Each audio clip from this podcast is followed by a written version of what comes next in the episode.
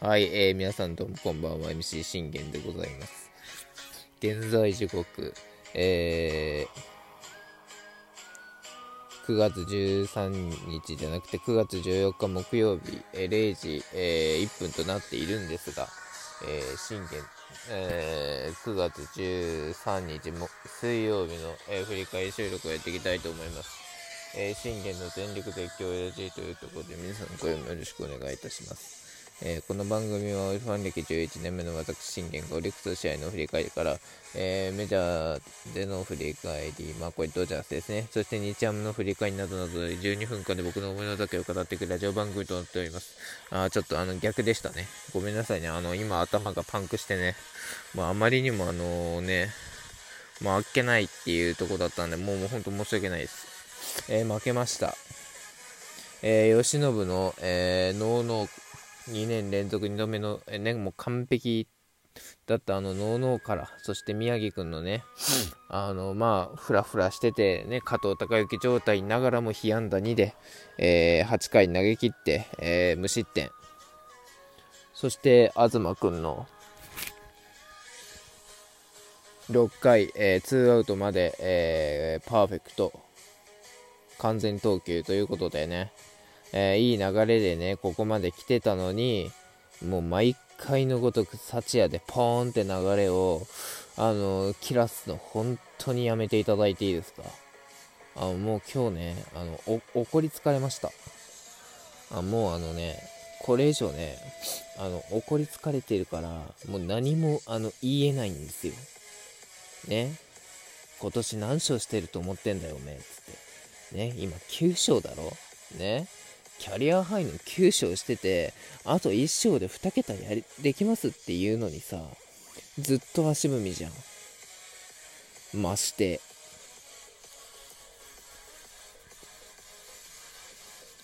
ね、京セラではさ、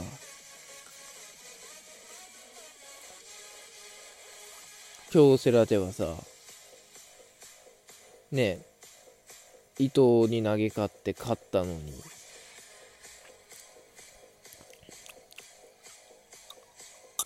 今回は、今回はっていうか、もうほぼエスコンで勝ってないじゃん、サーチや。大丈夫、本当にマジで。で、しかもね、今日は何が悪いかって、もう初級、初回からもう本当に悪い。あのー以前の協力投球を本当にやりすぎ。あのね、僕は、あの彼はね、もう今年はあの脱力投球というね、新たなね、えー投球を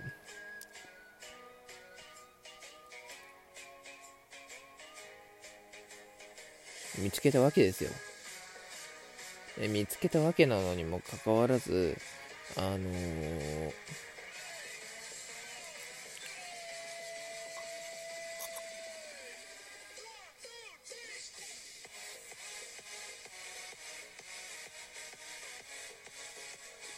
うん。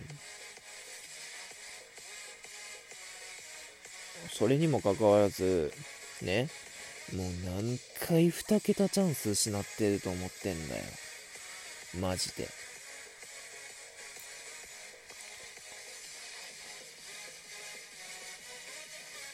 もう何回チャンス失ってんのって。ね、これでさ、もう4回目だぜ。もうそろそろええ加減に2桁してもらわないと困るよ。うん、マジで。で、日ハムにどんだけやられてんのよ、ま、本当に。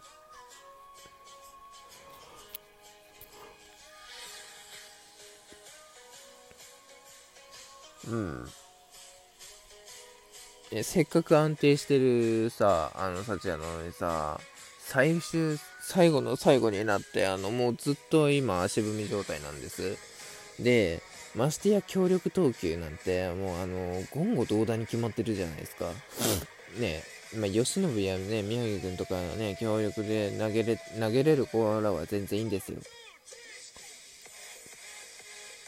ねうちの推しだって山岡君だってそうじゃないですか。ね、今まで協力投球で投げてたから、打たれてたわけでしょ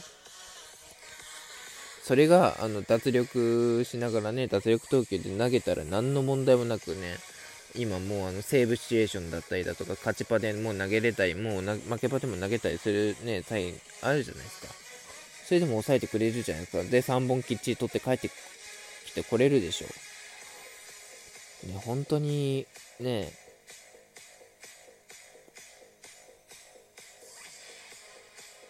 本当にもうあのー、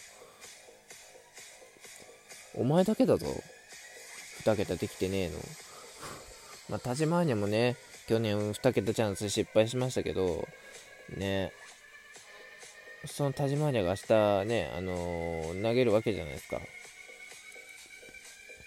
まあ、それで、今5勝だろう。で、ここからポンポンポンといって、本当に今今季、ね、残り、まあ、多分あの何試合かあると思うんですけど、残り数試合で田島アニャが2桁行きましたってなったら、ほんで、俊平太君もね、2桁行きましたってなったら、本当にどうすんだって話なんですよ。ね。おめえだけじゃねえかよ、2桁行ってねえのよってななるじゃないですか。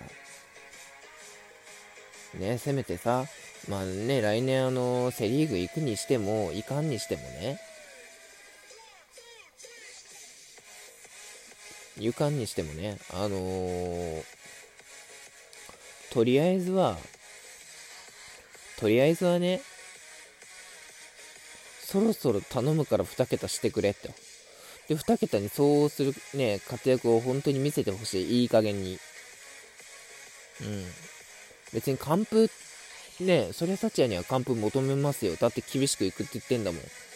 ね、それ、それは言ってますけど、あのー、ね、被安打2ぐらいに抑えて完封してほしいんですよ。ね、ソフバン戦でできたことなんでできないの？うん。脱力投球で君投げれてたじゃん、今までずっと。で、それがね、片や強力投球、今までの投球戻してからずっとこのありさまですよ。で、今までの投球に戻したって何もいいことないんだから。荒れるばっかじゃん。ね。あの、一度ね、あの、一度でいいから、ね、あの、もうね、エスコンないですけど、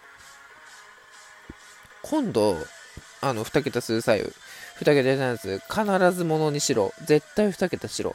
ってことで、えー、言っときます。まあ、これ以上、あの、大声にもう出したくないので、もう散々のごとくね、あの、生配信の方で出させていただいたのでね、えー、振り返っていきましょう。えー、幸也と上原健太の投げ合いで始まりました。えー、その、上原健太の立ち上がりなんですが、佐野君、足立ちゃん、中川君と三者凡退に、え切って取りました。もうね、立ち上がりを見て、まあ、上原はもう、ああ、今日はもうなんか打て、打てる気しねえなって思ったわけです。っていうことは、やはり幸也がしっかり無失点投球で、いかないとダメだ、ダメだったわけですよ。で、それでプレッシャーをかけ続けようと。ね。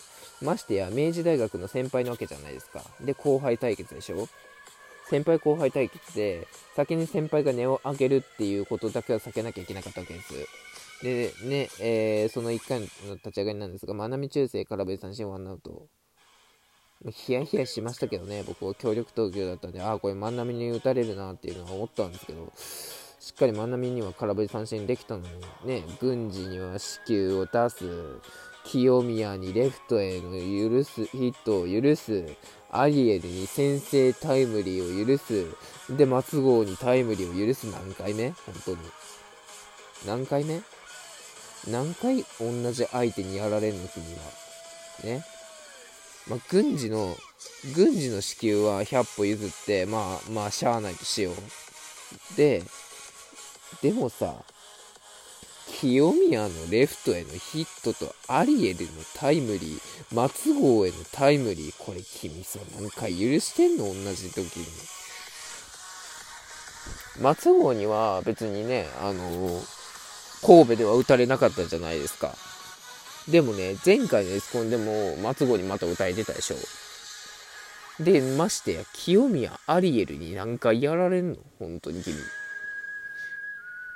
まあ、100歩譲ってアリエルはしゃあないでしよでもね、清宮ぐらい抑えてくれよ、そろそろ。ね清宮空振り三振っていうね、リベンジをさ、見せなきゃダメだしょ。で、ましてやアリエルにもよ。うん。やっぱこういうね、一度打た、ね、ホームラン打たれたりだとか、タイムリー打たれてるすね、相手から、あの、しないとダメなわけじゃないですか。いつまでたっても、あ、こやつはもう一生俺のこと苦手なんやなって思ってしまうじゃないですか、相手が。だからね、全然ね、サチアもアリエル、え、ちょ、え、清宮もアリエルも何の問題もなくサチアを捉えてったでしょ。だからいきなりね、2失点がついたわけじゃないですか。ね。トライや野村勇輝を抑えたって何の意味もないんですよ。一度やられてる相手を、えー、ちゃんと三振取る、フライを落とす、フライしてもいい、ゴロでも抑えるってね、どれでもいいんですよ、方法は。別に三振だけが、あの、お、ね、その方法じゃないわけですから。うん。で、結局この2点、そして3回にも1点取られた結果、まず4回まで、えー、上えー、上原健太に被安打2を許しました。被安打2の好投。で、えー、5回に1失点っていうね、えー、を上原健太につけたんですが、結局なが残念ながら3回、えー、3失点、えー、被安打8、えー、1四球というね、結果で残念ながら幸は KO となりました。で、結果このまま、えー、いき、えー、8回にとどめの1点を刺されて5点目が入り、えー、上原健太は7回まで投げ切って、えー、2失点で抑え切ったというところでございました。残念ながら、上原健太に4勝目幸也には5敗目がつきました。そろそろいい加減にしようね。